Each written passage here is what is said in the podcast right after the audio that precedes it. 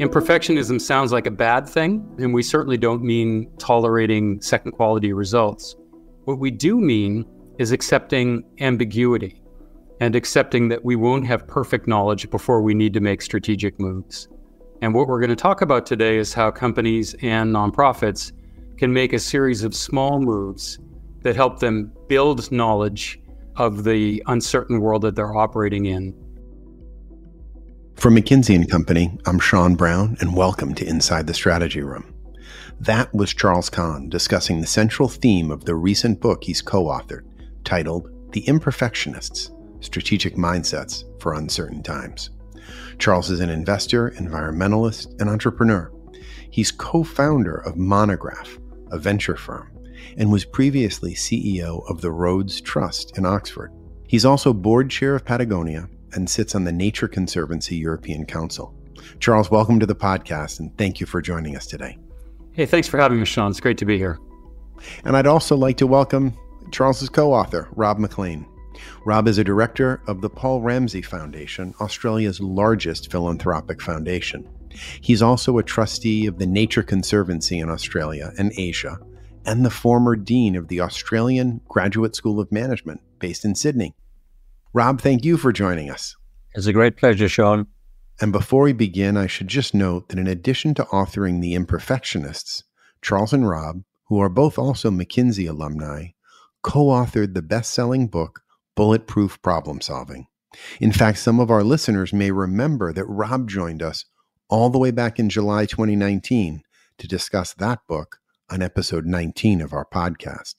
If you haven't listened to that discussion, we'll link to it in the show notes along with a link to where you can find out more about their new book, The Imperfectionists. Okay, Charles, let's kick this one off with a question for you. Why'd you write this book and why is it titled The Imperfectionists? Thanks so much, Sean. This is a book about how to develop strategies in the world that we live in today, which is a world that feels very topsy turvy with both economic dislocation and lots of other different types of dislocation. And during that kind of setting, setting strategic direction, whether for nonprofits or for profits, can be really difficult.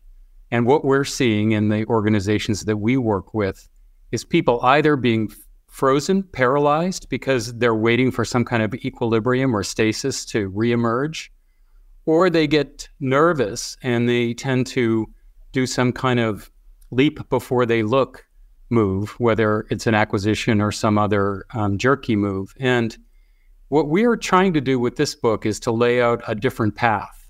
And that different path, which we've called imperfectionism, is a path that is fundamentally about stepping into risk and being confident stepping into risk by using a set of six mindsets, which we bucket under the broad heading of imperfectionism. Imperfectionism sounds like a bad thing, um, and we certainly don't mean uh, tolerating second quality results. What we do mean is accepting ambiguity and accepting that we won't have perfect knowledge before we need to make strategic moves.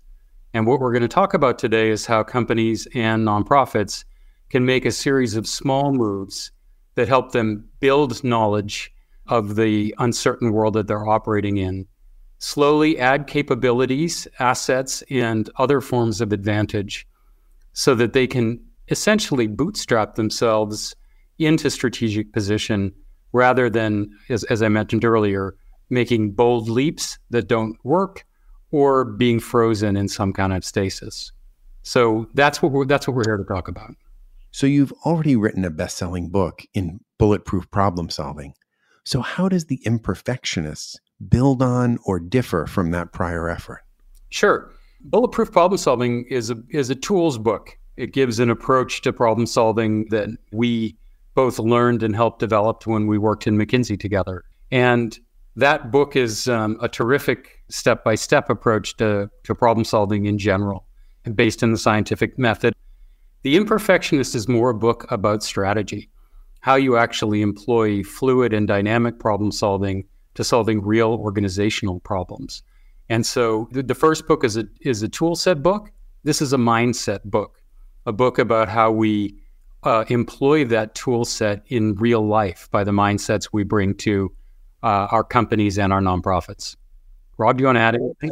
I'd also add that some feedback we got from Bulletproof Problem Solving was uh, they loved the, the way we were tackling uncertainty. But by the time our book was out, we were into COVID, and, and it was very clear uh, that the guideposts for strategy just weren't there. And so we, we decided to focus very squarely on, on problem solving and strategy under uncertainty. And uh, that's the emphasis of this book. Thank you both. That, that's really interesting. Are you saying that the world is changing so quickly that we may need to rethink some of the conventional approaches that we've taken to strategy and that many of us may have learned in business school? Well, let me let me say a couple more things, and that is there are conventional approaches to strategy, and so there's uh, schools of strategy that are based in industry structure and conduct that flows from structure, or schools of strategic development which are based in core capabilities. We're not saying those things are wrong, but what we are saying is in a world where things are changing very quickly and fundamentally, those can yield either incomplete or misleading results. The kind of uncertainty that we face today really is twofold. One is the one that we all uh, see when we read the newspaper, which is e- the economic uncertainty we have, external shocks like the war in Ukraine. But there's a much more fundamental kind of uncertainty that we also face right now, and that's the uncertainty of very rapid technological change. In that environment of rapid technological change, where we have the impact of artificial intelligence, automation, programmable biology, and other disruptions. What we're seeing is the dissolution of or the or the softening of industry boundaries and what it means to be a competitor in a particular industry. We're also seeing the rise of super competitors like Apple, Amazon, and Google. Those super competitors can operate across many industry spaces.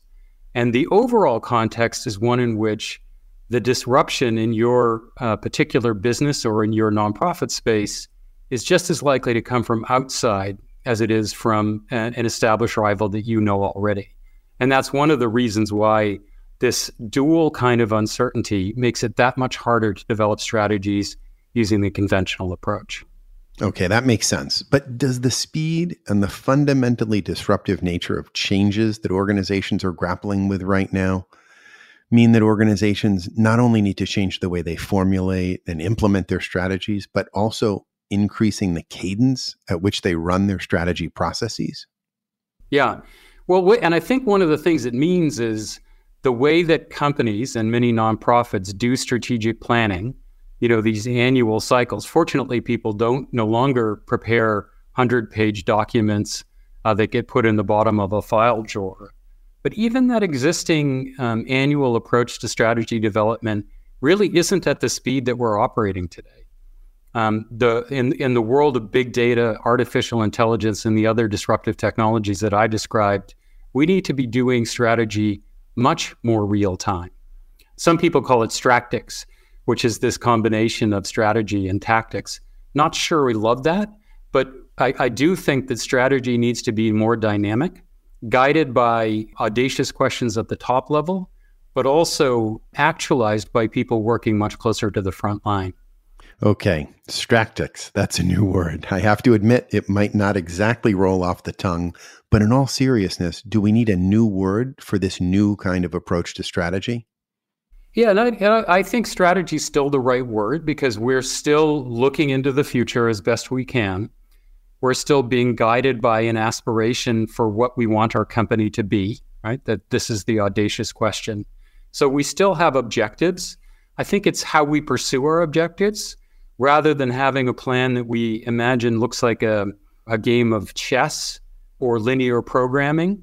We have to accept that the way we progress will be more like rugby a series of forward moves, of backward moves, of sideways moves and accepting, and, and this is where the term imperfection comes from, that a number of the moves we make will fail and actually being okay with that and making sure that the way our company's set up, we don't punish teams for failure, especially where those failures are, are, are modest in terms of the total outlay and are reversible. And those are two really important concepts for imperfectionists um, to remember. Got it. So, how do you tell people that you're not going to hold it against them if they fail? How do you bake that into an organization's performance management approach? Because ultimately, people still respond to incentives, and many folks are strongly incentivized to succeed. So, how do you reframe what you might call a modest failure into being perceived as more of a success? There's only one answer to that question, which is you need to do it. Um, and the way you do it, you know, and, it, and this is just true, right? Because you can tell people that you're not going to punish them for making small mistakes, but they'll never believe you. What you need to do is to celebrate teams that make sensible, calculated moves, including moves that don't work. And you need to celebrate those teams and you need to compensate them and progress them the same way you do with teams that happen to be successful. That's great. Thank you. On the podcast, we've covered a number of different topics, including the importance of long term vision, long term capitalism, even attracting long term investors.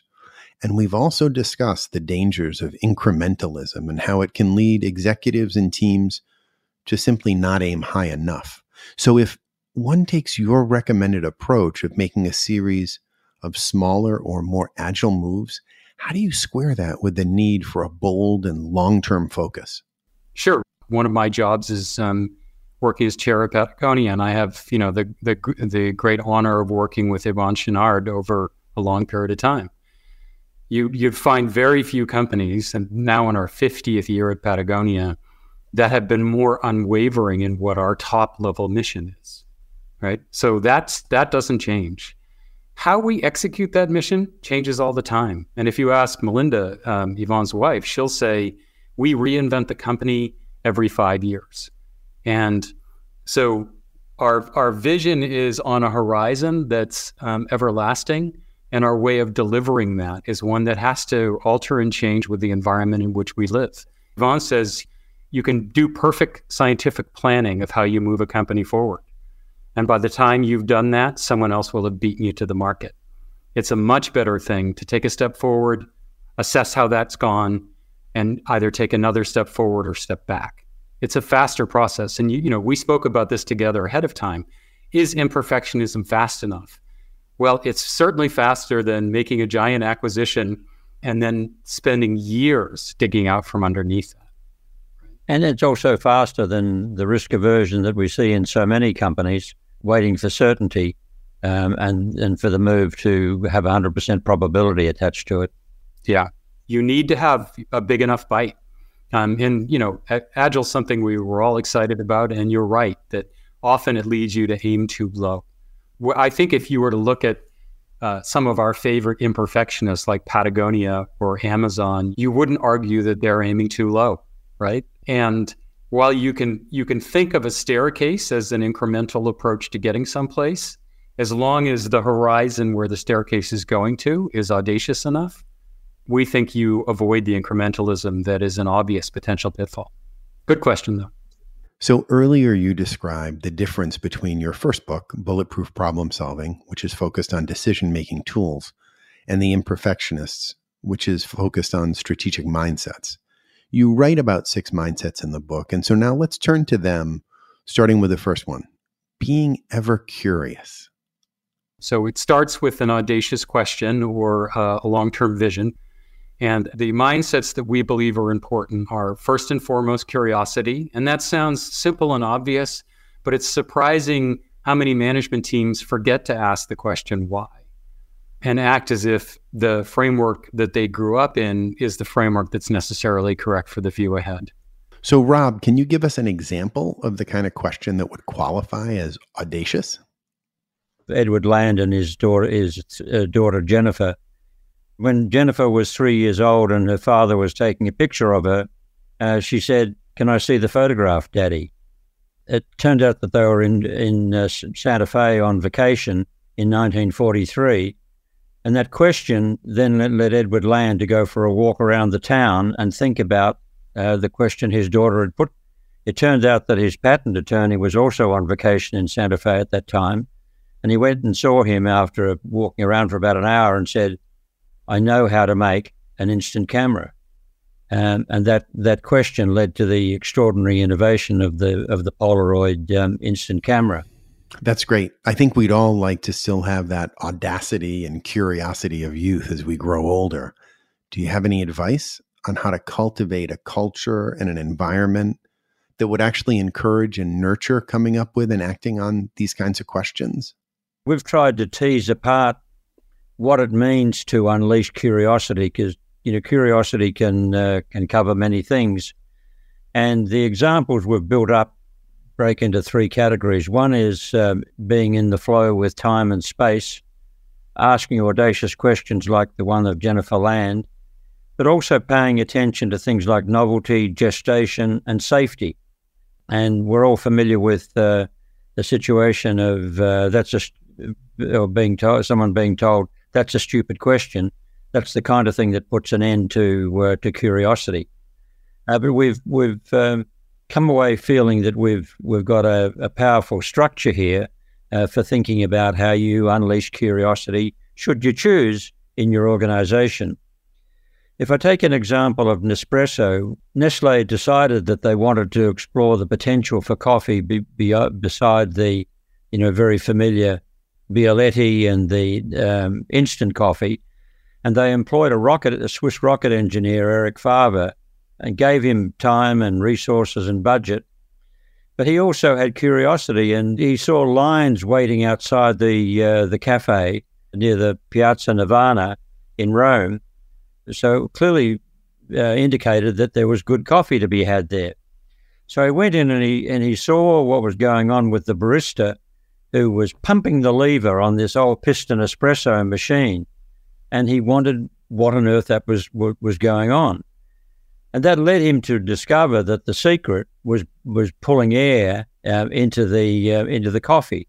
He went home, went back to his lab, and in a short period of time was able to come up with uh, the formula for Nespresso with 20% um, oxygen in the system.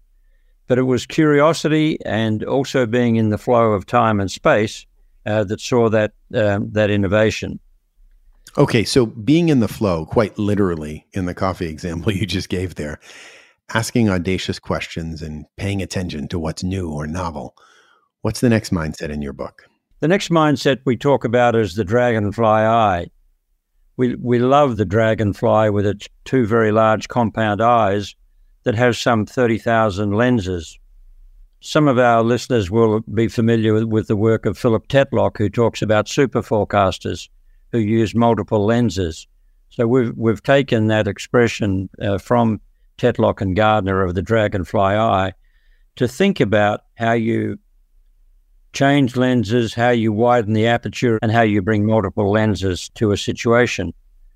Invisalign came about because um, a, a, Stanford MBA student, or, or two Stanford MBA students, one of whom was Zia Chishti, was going through the process of having his teeth straightened with metal braces, but he noticed that when the metal braces were out, the clear plastic retainer was also uh, acting to move the teeth.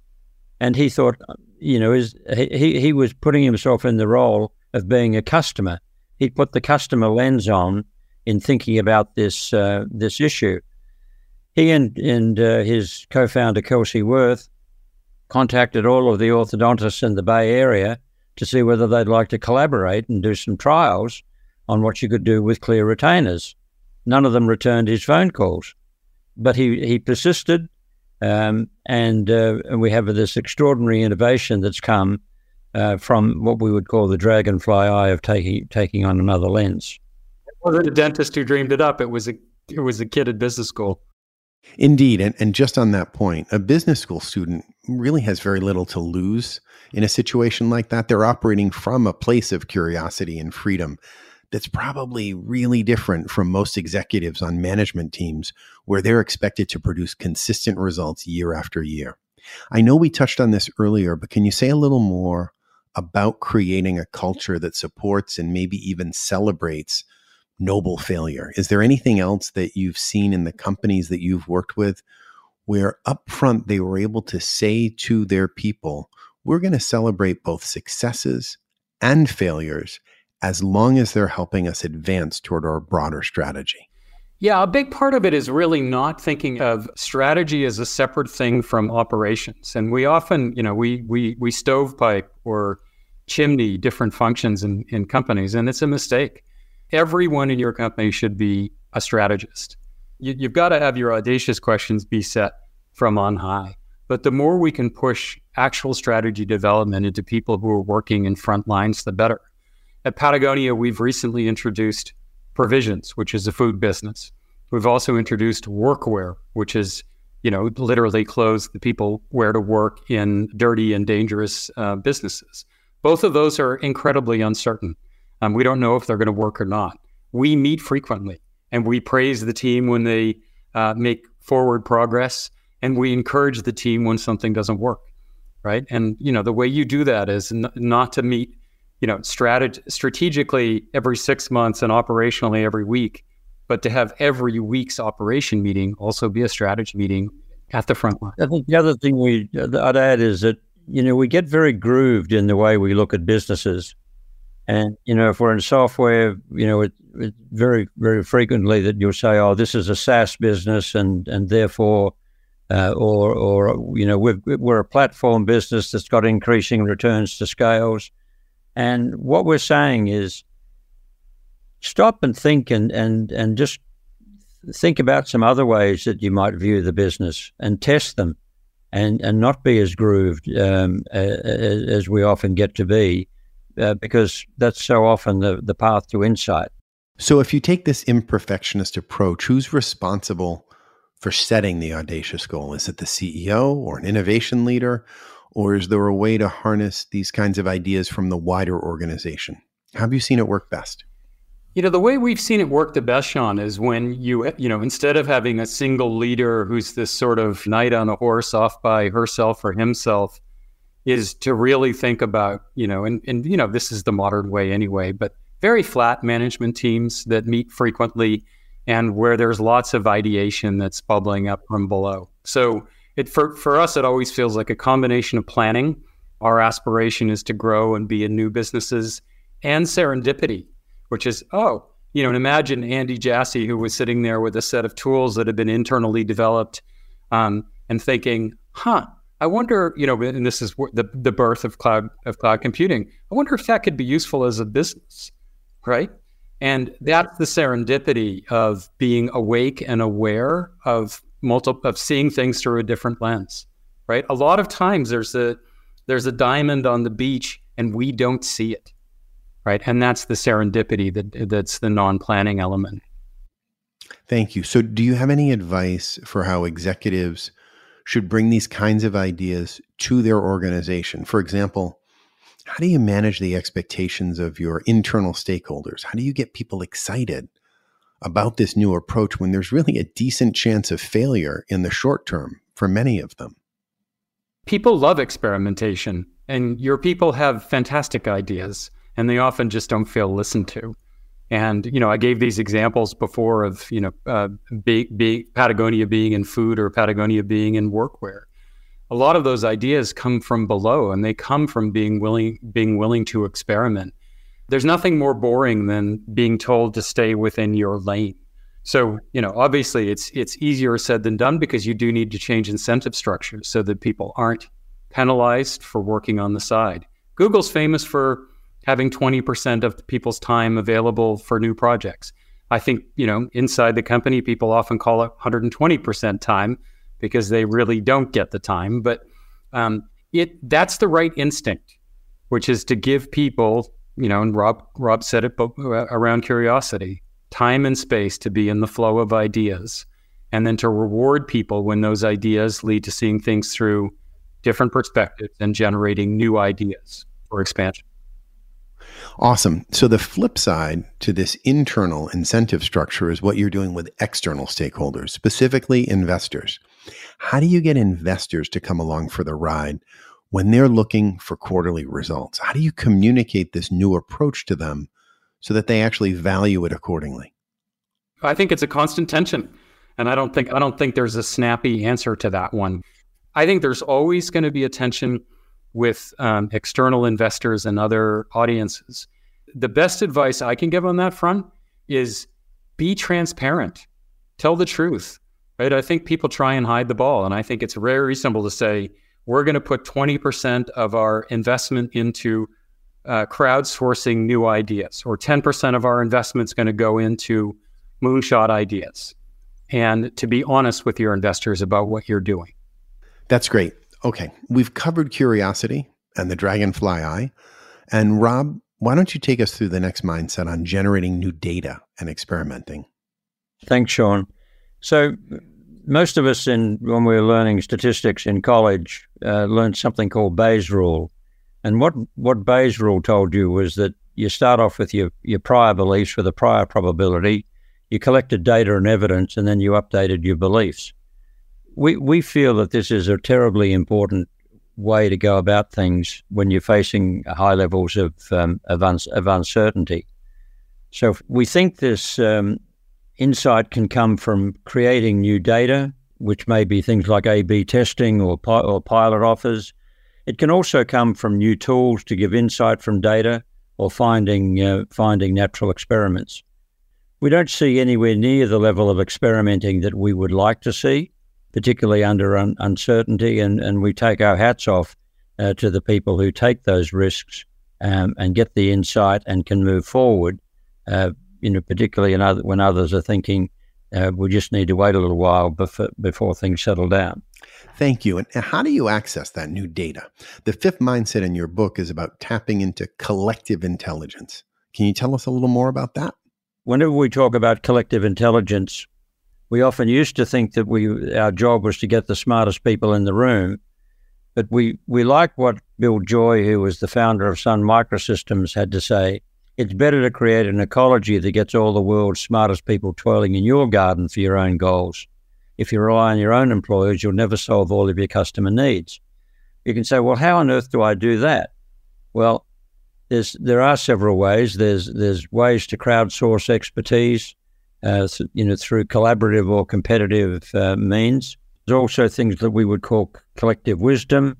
And increasingly, we're seeing AI enabled uh, versions of collective intelligence, AI straight up, and AI uh, with man and um, man and machine. And an example that uh, Charles and I are familiar with uh, is one of in the Nature Conservancy that's concerned about protecting fish stocks but we don't really know what's on the back of fishing boats. And so, what uh, the Nature Conservancy did was turn to Kaggle and opened up a competition to identify tuna species on the back of fishing boats. And some 2,293 entries came in uh, with machine learning solutions with something like 90 to 95% accuracy. So, Nature Conservancy, which is a science based organization and in the field, bolted on a capability uh, by reaching out to the collective intelligence of a very, very large community um, in machine learning, and now has trials on fishing boats in Indonesia uh, prior to rolling out this uh, technology. But this is an opportunity we feel. Uh, we feel that R and D budgets could be dramatically um, outsourced. Uh, we th- think there's enormous potential for prizes uh, to be used to, for technical breakthroughs. We see examples of that in um, in a number of areas, uh, but we see very significant opportunities for making greater use of collective intelligence. That sounds really exciting. Thank you. So before we move on to the final mindset, can you give us an example of an organization that, in your view, has really embraced this mindset of strategic imperfectionism? Yeah, so let me speak briefly here, and I'll just use one example. Um, we've described Amazon as an imperfectionist, and one of the new businesses that they started entering back in 2007, which is consumer financial services. What's interesting there is instead of using their giant balance sheet to acquire a big bank or financial institution, they actually used relatively humble steps so they had something called Pay with Amazon. They invested in a little company called Bill Me Later. Uh, they acquired a company called Text Pay Me. They hired a team from GoPago, which included a person that later uh, ran Amazon's uh, financial services business. They launched a business called Local Register that was in, in uh, competition with Square. And what's really interesting is three out of those four or five early steps look like they failed. Um, they were shut down, um, they were sold off, or someone else bought them. But while that was going on, they were building their internal com- competence. They were basically learning what the game was in financial services. They were hiring in uh, capabilities and they were acquiring um, IP and other valuable assets that eventually led them to launch Amazon Pay and more recently uh, their own credit card services. And so, from very humble steps, brick by brick, rather than by a leap before they look acquisition, they position themselves as one of the major players in consumer financial services. So, this is the the essence of what it means to be an imperfectionist. There's no uh, five forces strategic framework that guides this kind of a perspective of entering a new business.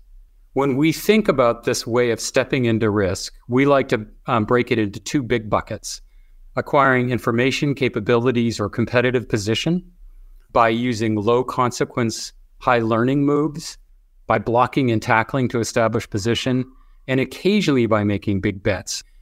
Or um, the other way you can be successful at stepping into risk is to find clever ways to pass off risk to other people who can bear it more. You know, a famous example is Wimbledon, which didn't um, go out of business during the pandemic because they'd actually purchased pandemic insurance, believe it or not, or using various forms of hedging. Uh, sometimes that can actually mean financial futures contracts, but often means other types of hedging or kinds of risk reducing partnerships. So that's a, a, a really, in essence, what we think of as imperfection. Okay, so now we've covered being curious, the dragonfly eye, relentless experimentation, and collective intelligence. Charles, can you please take us through the last mindset? Okay, so the last mindset we call show and tell. And the whole idea here is to be much more compelling about how you build support for these ideas. And Sean, I hope this comes back to some of the questions about how do you build both internal and external support an example of uh, Rob's when he was working with the Nature Conservancy in Australia, and uh, they were meeting with a big donor, uh, a bank donor, and uh, these these guys had cleverly lined up 17 10 liter plastic buckets against the back wall in a credenza.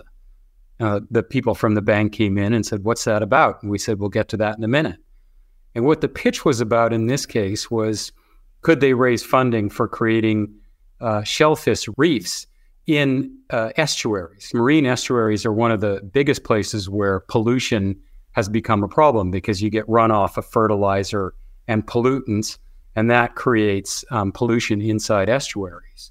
Well, it turns out each oyster in an oyster reef filters 17 buckets a day, 170 liters a day, and cleans that water. And, you know, you could have had a PowerPoint slide that said, each oyster does 170 liters a day. This was a better approach. And um, what we try and do is whenever we are building support is to use this kind of mechanism. Sometimes it's a visual, sometimes it's storytelling, and sometimes it's speaking to people's values. Go ahead, Sean. Well, I have to admit I'm a big fan of oysters, but maybe now a little less so, knowing what they're that they're filtering so much water every day. You described a really compelling visual there. Sometimes we do demonstrations. A famous example in the book is uh, what some of our our um, colleagues in McKinsey actually staged a bank robbery when they were working with the Federal Reserve Bank uh, of San Francisco, which was a way of demonstrating that their concerns about security were real. Um, don't try that one at home. And it, and it often means speaking to people's values, not just speaking uh, analytically. Awesome. Well, that that's really taking show and tell to the next level. So, Rob, do you have any final thoughts you'd like to add before we wrap up? It's really worth taking a, a moment and, and saying, are, are, we asking these audacious questions that would, would change strategy? Um, are we too grooved in the lenses we use for looking at problems? Have we thought about how prizes and crowdsourced input and how we could uh, have others you know, particularly in areas like open source software, um, working working for us. Have, have, we really come to grips with we, when we say be like Reverend Bayes? We don't see anywhere near uh, enough effort going into thinking about probabilities. um, and to taking action based on probabilities. We're, we're, we're acting too much like certainties there. And then at the end of the day, can you can we really put our view our strategy as staircase building? Can we can we see like Amazon how these steps are progressing, you know, towards significant goals over time with with setbacks um, included? So there's almost a diagnostic of, of your processes and the way in which you deal with uncertainty and the way in which you approach approach strategy under high levels of un- uncertainty and and that's what we uh, we've we've set out with the mindsets and and uh, sections in each chapter uh, that allow you to work your way through where you stand. Charles, Rob, this was great. Really appreciate you taking the time with us today. Thank you again. Our pleasure. It's been a great pleasure. And thank you to all of our listeners for joining us. As I said at the beginning, we've included links in the show notes to both of Rob and Charles's books, along with a link to our previous episode on bulletproof problem solving. As always, we'd welcome your feedback and ideas for future podcasts. All you need to do is email us at itsr at mckinsey.com, and that stands for Inside the Strategy Room. You can also share your ratings and reviews on any podcast player, with many thanks to everyone who's already done so. We really appreciate all of your comments and feedback and look forward to having you keep them coming. If you enjoyed this episode and you'd like to subscribe, all you need to do is follow our weekly series on any podcast player, where you can also access our entire library of previous episodes. We also offer an Inside the Strategy Room podcast collection page that's available at mckinsey.com slash ITSR. And there you can easily browse our prior podcasts across six major themes, as well as access written transcripts of all of those conversations. And finally, if you'd like to receive our latest publications and insights, we encourage you to sign up for email alerts at mckinsey.com or follow us on X at MCK Strategy, or you can connect with us on LinkedIn at the McKinsey Strategy and Corporate Finance Practice page. Thanks again for listening. We look forward to having you join us again next week inside the Strategy Room.